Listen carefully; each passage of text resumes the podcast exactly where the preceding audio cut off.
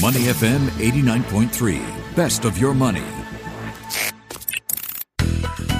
Read with Michelle Martin on Your Money, only on Money FM 89.3. Is our collective distraction a real problem for the world? Some 9 million people have viewed his TED talk. Johann Hari is a British journalist who has studied our inability to focus on the individual and the collective level for his book, a terrific one that we're reading today. The prevalent business model, he says, is one that hacks our attention. And it is your attention that is the product that companies are selling. Reclaiming our ability to focus, Johann Hari says, requires an attention focus movement not heaping blame on ourselves on an individual level. But how will we organize if we're all too distracted?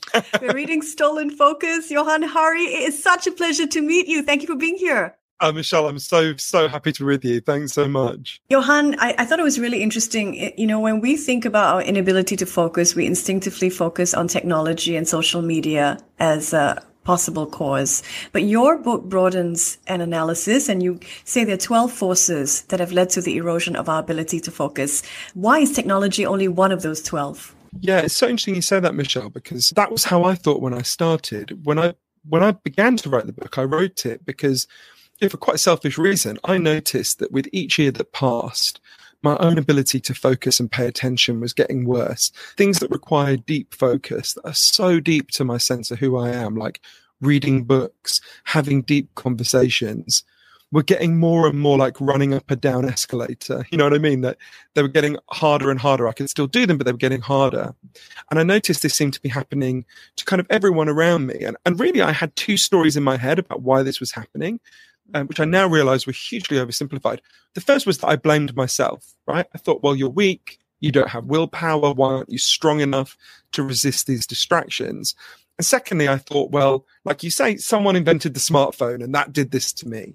But actually, to understand what was going on, I decided to go on a journey to try to get to the bottom of this, not just on myself, but I could see this was happening to so many people around me. So I used my training in the social sciences at Cambridge University to go on a really big journey all over the world from Moscow to Miami to Melbourne to interview over 200 of the leading experts on attention and focus.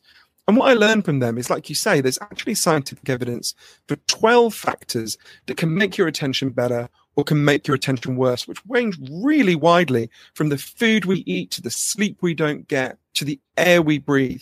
And, and, and I learned crucially that our attention didn't collapse.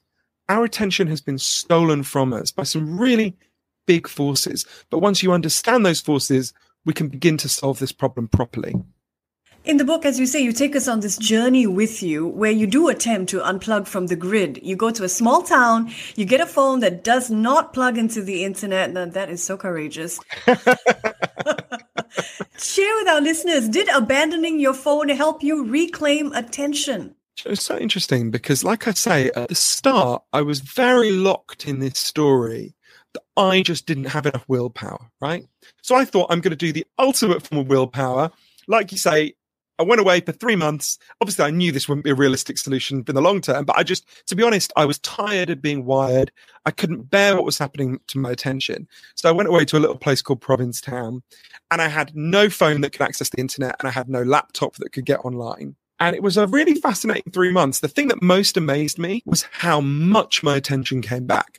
You know, I was nearly 40. I thought, well, maybe my attention's getting worse because I'm just getting older. Maybe this is just what happens as you age my attention went back to being as good as it had been when I was 17. You know, I could read books for eight hours a day. It, it was extraordinary. And there were some ups and downs, to be sure, and some things that I missed about the online world. But I remember at the end of the three months, I had been so productive, so much more productive than I had been in years. I thought, why would I ever go back to the way I lived before? And I got reunited with my phone and my laptop. And within about a month, 80% back to where I've been. Right. And I was like, okay, how am I going to integrate these things that I learned there and many other things I later learned about attention into my ordinary life? Because we're not going to join the Amish and or convert and give up our phones, nor should we, by the way.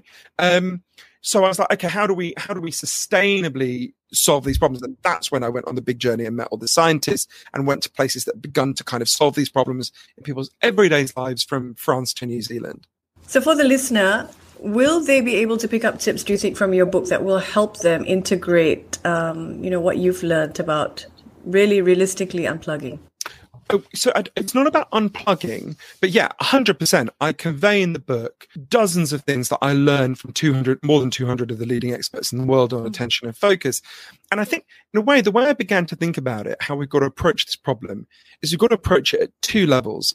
I think of them as defense and offense. Mm-hmm. So there are dozens of things that we can all do as individuals to protect ourselves and our children uh, and their attention, right? And, and yeah. I'm passionately in favor of them. I'll give you, there's many examples I give in the book, but I'll give you an example of one in the corner over there. I'm stupidly pointing, but you can't see. Um, I have something called a K safe. It's a plastic safe. You take off the lid, you put in your phone, you put on the lid, you turn the dial at the top, and it will lock your phone away for anything between five minutes and a whole day. I use that four hours a day to do my writing. I imprison my phone, I lock it away, right? I won't sit down and watch a film with my partner unless we both imprison our phones. I won't have my friends around for dinner unless people agree to put their phone in the phone jail, right? Um, so that's an example of one of many individual things that we can all do. But I want to be really honest with people. I'm passionately in favor of the dozens of individual steps that I argue for in the book, these forms of defending ourselves. But I want to level with people that will massively help. Only get you so far in the current environment in which we live. Because at the moment, it's like someone is pouring acid over our attention all day. Or think about it, it's more like someone is pouring itching powder over your attention all day. And then that person is leaning forward and going, Hey, buddy, you might want to learn how to meditate. Then you wouldn't scratch so much. And you would go, Okay, I'll learn to meditate. That's hugely valuable, but you need to stop pouring itching powder on me. And, and that's why I say we have to have an element of offense where we have to take on the factors that are doing this to us and we need to stop them from doing it. That can sound grand and fancy and a bit, oh, how will we do that? But I mm-hmm. went to places that had started to do it and I talk about them in the book. Does your book talk about how even dogs can have this sense of attention deficit disorder, ADHD? So this relates to a really big aspect of the book that is one of the ones I feel most passionately about, which is children, right? There's lots of evidence that children are really struggling with their focus and attention at the moment. For every, here in Britain, for example, for every one child who was identified with serious attention problems when I was seven years old. There's now a hundred children who've been identified with that problem. And I went to interview someone. This is going to sound like a joke to your listeners. I promise it's not a joke. I went to interview a man named Professor Nicholas Dodman, who's a lovely man and a professor of veterinary science at Tufts University and a vet. And he was the pioneer of diagnosing dogs with ADHD. So lots of dogs are brought to him with attention problems in inverted commas. They run around a lot, they bark a lot. And initially, he tries giving them training, but if that doesn't work, he gives them Ritalin, right? The stimulant drug that's often given to children. Uh, and the dogs kind of calm down a bit when they're given the Ritalin. And before I went to see him, I thought he would say what a lot of doctors say about, you know, childhood ADHD, which is that it's primarily a biological problem. But Professor um, Professor Dodman was very candid with me. He said, "Look, dogs are meant to run around for about four hours a day, off leash, right? Basically, no dogs in our societies do that. So they've got what he called, I thought it was a really interesting phrase and it really stayed with me frustrated biological objectives, right? They need to run around. They need to burn off energy. They can't. So it's pent up. I mean, he described for me, for example, one dog that was uh, lived in an apartment in Manhattan, tiny little apartment, was diagnosed with ADHD, then got sent to live on a farm upstate New York. Turned out his ADHD mysteriously went away. And I kept thinking about that phrase, frustrated biological objectives because one of the things that's happening to our children, and I want to be clear, it's not the only thing. Some children do have a genetic inheritance that does make it slightly harder for them to focus. But one of the things that's happening is, and particularly in the last two years during the pandemic, there's been a profound transformation in the nature of childhood in the last 30 or 40 years that has really accelerated in the last two years. You know, children used to walk to school on their own. They used to run around all the time. They used to spend most of their time after school playing freely with other children. And that I don't know enough about the situation in Singapore, but in most in much of the Western world, that has simply ended, right? Um, by 2003, only 10% of American children ever played outside without adult supervision. And it turns out that childhood we've lost contained loads of things that are really important for children to be able to focus and pay attention. Um, partly when children play freely with other children without adults standing over them, they learn how to use their attention. And um, when kids get to run around, they, they create more brain connections. They're much better at paying attention. So a key part, when I, a lot of my book, Stolen Focus, is easy to describe problems. My book, Stolen Focus, is about the solutions. And there's lots of big solutions I advocate that we can pursue to restore our attention and to restore our children's attention. And one of them is we have to restore childhood. We have to, we can all see that locking up, whatever you think about the COVID restrictions, and I was broadly in favor of them, we can all see that locking our children away for the last two years has terribly damaged them. And it's damaged their attention, it's damaged their focus. They're even more obsessed with screens than they were before. The only place they get to feel they're exploring anything is on Fortnite or, or, or Minecraft or World of Warcraft. And we've got to restore childhood. They've got to be able to go out of their homes again. They've got to be able to play freely with other kids. And I talk about very practical programs in the United States that have been introduced that have, which I went to see, that have been restored childhood, which in turn begins to restore children's attention and focus. Okay, let me play devil's advocate here, Johann. Sure. I think what many experienced during COVID 19 was uncomfortable isolation. But those of us who are creative, and I've spoken to you know, a number of best-selling authors, Elizabeth Gilbert, for example, who said this was perhaps the best time for her creativity because the world took a pause. And as a writer, you know, you need that focus to be able to apply seat to pants and just think deeply and write. So I wonder if in a way, COVID has allowed us to rediscover what we need in order to really focus. And that is to be in one place physically, locked away from the distractions. So, in a way, has the COVID restrictions been good for attention? I mean, maybe for some people, but uh, we haven't been locked away without distractions. We've been locked away with nothing but our screens, right? And I think we have to think about some of the ways in which that's affected attention. So let's think about.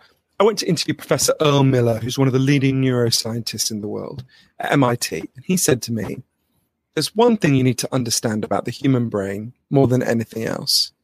You can only consciously think about one or two things at a time. That's it. This is a fundamental limitation of the human brain. The human brain has not significantly changed in 40,000 years. It's not going to change on any time scale any of us are going to see. But what's happened is we've fallen from mass delusion. The average American teenager now believes they can follow six or seven forms of media at the same time. I'm sure it's pretty similar in Singapore. And what happens is scientists get not just teenagers, but older people as well into labs, and they get them to think they're doing more than one thing at a time. And what they discover is always the same. You can't do more than one thing at a time. What you do is you juggle very rapidly between tasks. You switch. What was that message on WhatsApp? What did Michelle just ask me? What does it say on the TV there about Ukraine? What's this message on Facebook? Wait, what did Michelle ask me? So we're juggling very, very rapidly. And it turns out that juggling comes with a really big cost. The technical term for that is the switch cost effect. So the switch cost effect is where when you switch rapidly between tasks, you will do all the things you're trying to do much less competently. You'll make more mistakes. You'll be less creative. You'll remember less of what you do. And this sounds like it might be a small effect. This is a big effect. Some studies found just receiving eight text messages an hour, which doesn't sound like very much, reduces your ability to focus on the main thing you're trying to focus on by 30%. Now, I would argue we are all losing a large amount of our brain power most of the time as a result of this constant switching. So maybe if we've been all shut away in monasteries without our devices, that what, what you're saying, and of course, I'm sure there are some people like Elizabeth Gilbert, who's a wonderful writer, who can kind of discipline themselves. But I think what's actually happened, the evidence is our screen time actually massively went up for the average person during COVID. I think it's another thing that happened during COVID that's really negatively affected attention and focus that I think is worth thinking about as we come out of the pandemic as fingers crossed touch infinite amounts of wood it seems we're doing. So I remember at the start of the pandemic, lots of people saying to me, uh, the people who were not doing the heroic work like driving ambulances said to me, you know, I'm going to be locked away. I'm finally going to read Tolstoy. You know, I'm going to learn French on Duolingo. And you will have noticed no one read Tolstoy, no one, no one learned French, or very few people, right? In fact, people Googling, how do I get my brain to work, went up by 300%.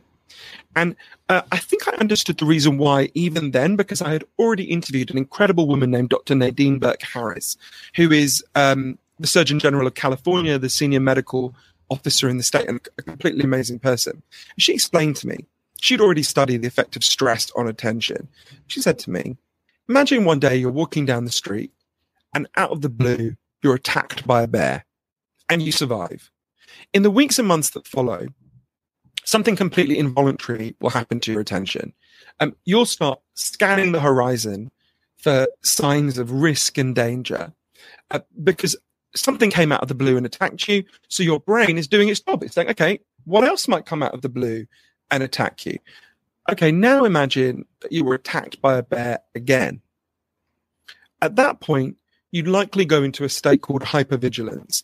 Hypervigilance is where it's very hard to focus on the thing right in front of you because, you know, your brain is just always scanning for what could endanger you, what could endanger you. And I remember I interviewed a brilliant child psychologist in Adelaide in Australia named Dr. John Jureidini, who said to me, look, deep focus is a really good strategy when you're safe, right? Sit and read a book, you'll learn, you'll grow. Deep focus is a really dumb strategy when you're in danger. You'd be a fool to sit at the Battle of the Somme reading Tolstoy. You're going to get shot in the head, right?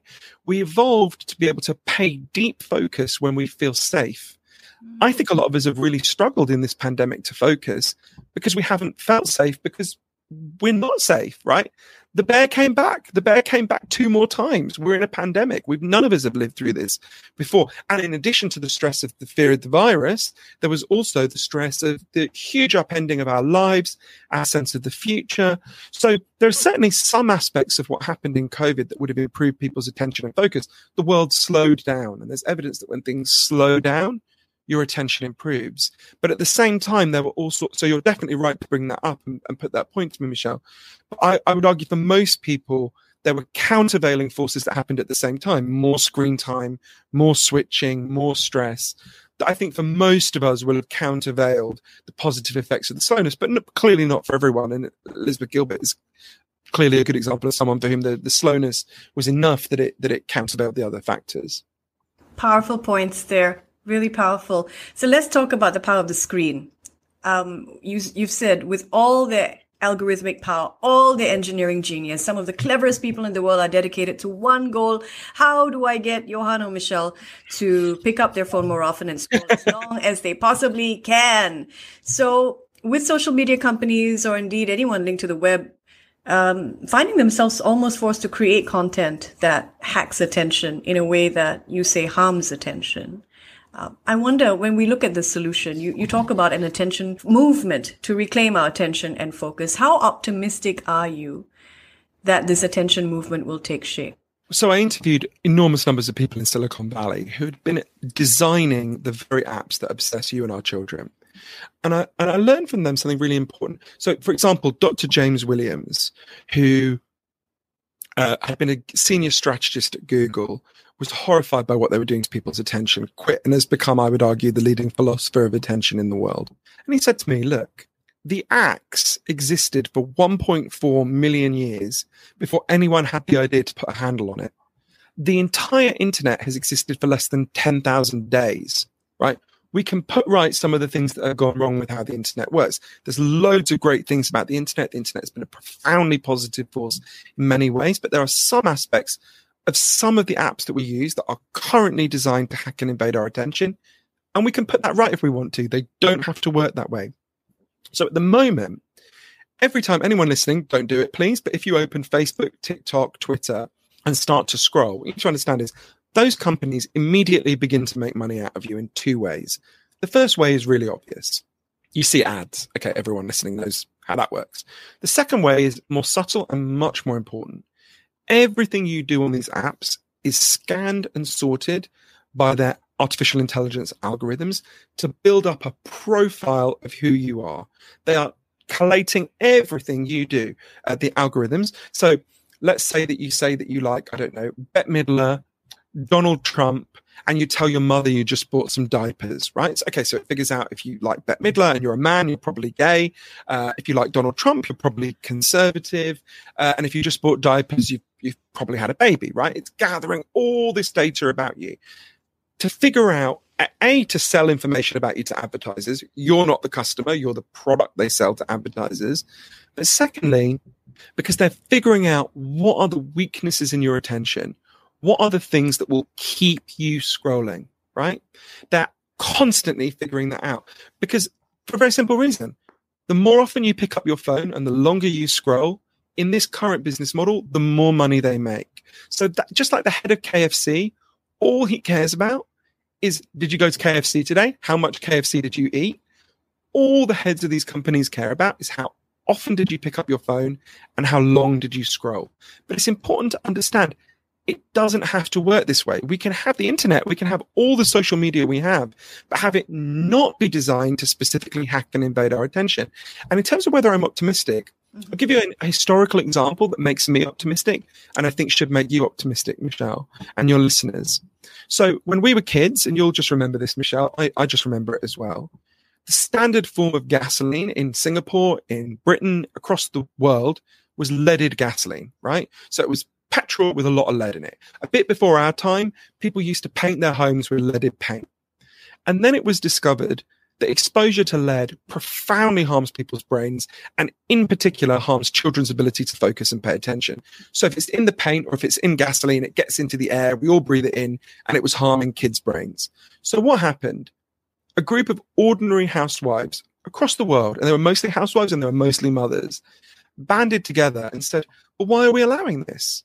Why are we allowing the lead industry just to make money to harm our kids' brains? This is crazy. And it's important to understand what they didn't say. They didn't say, so let's ban all paint. They didn't say, let's ban all petrol, right? They didn't say, we're anti petrol now, right? They said, let's deal with the specific components in the lead and in the paint that are harming our kids' brains. In the same way, I'm not anti tech. I love tech. I want to have tech that helps us, not tech that harms us. So I want to deal with the specific aspects and the tech that are harming our attention. And what happened with these mothers, these women who banded together? They fought and they fought, and it took years. And you will have noticed there's no leaded paint anymore. There's no leaded petrol anymore. They're banned almost all over the world now. They prevailed. So it's a really good model for us that I argue for throughout Stolen Focus. I argue for, my book about attention. I argue there are dozens of things we can do as individuals to protect ourselves and our children. And then we have to follow the example of those mothers who prevailed in Singapore, who prevailed in Britain, who identified something in the environment that was harming our attention and our kids' attention and got it out of the environment, right? We can do that. These factors that I write about in Stolen Focus that are harming our attention, from the stuff in the food we eat that's harming our attention. We don't sleep enough. There's aspects of the way we work that are harming our attention. We can deal with those factors, right? But we've got to come together and do it. Because at the moment, we're in a race. On one side of the race, you've got these 12 factors that I write about in Stolen Focus that are harming our ability to focus and pay attention. And they are on course to become more powerful if we don't act, right? Um, Paul Graham, one of the biggest investors in Silicon Valley, said the world will be more addictive in the next 40 years on the current trajectory than it was in the last 40. That's one side of the race. On the other side of the race, there's got to be a movement of all of us saying, no, no, you don't get to do this to us. No, you don't get to do this to my children. No, you don't get to do this to our brains. No, we choose something better. We choose focus. We choose to be able to think deeply. We choose for our children to be able to play outdoors. We choose to be able to read books. We can choose focus if we want to, but we've got to understand the forces that are doing this to us and we've got to fight against them and we've got to take them on both in our personal lives and in our children's lives and at a bigger political level. I absolutely believe we can do that. Human beings have won bigger fights than this before. Your grandmother's lives my grandmother's lives were profoundly disfigured by sexism and misogyny. My Swiss grandmother wasn't even allowed to vote when she was the age I am now, right? All sorts of what, what happened? Women didn't just give up, they got up and they fought for something better. We can do the same, right? We don't have to tolerate our brains and our children's brains being profoundly degraded and invaded in the way they are at the moment we can protect them and defend ourselves if we want to. It's a profoundly important book. I've already changed so much of the way oh. I function. I've stopped trying to fool myself into thinking I can watch two screens at the same time and read the subtitles because one's in a foreign language. Uh, so, you know, I can't thank you enough for sharing your ideas with us today, Johann. Such a pleasure to speak with you. Thank you. Uh, Michelle, it was a total pleasure for me to talk to you. Thank you so much. I really appreciate it. To listen to more great interviews, download our podcasts at moneyfm893.sg or download our audio app. That's A W E D I O. Available on Google Play or the App Store.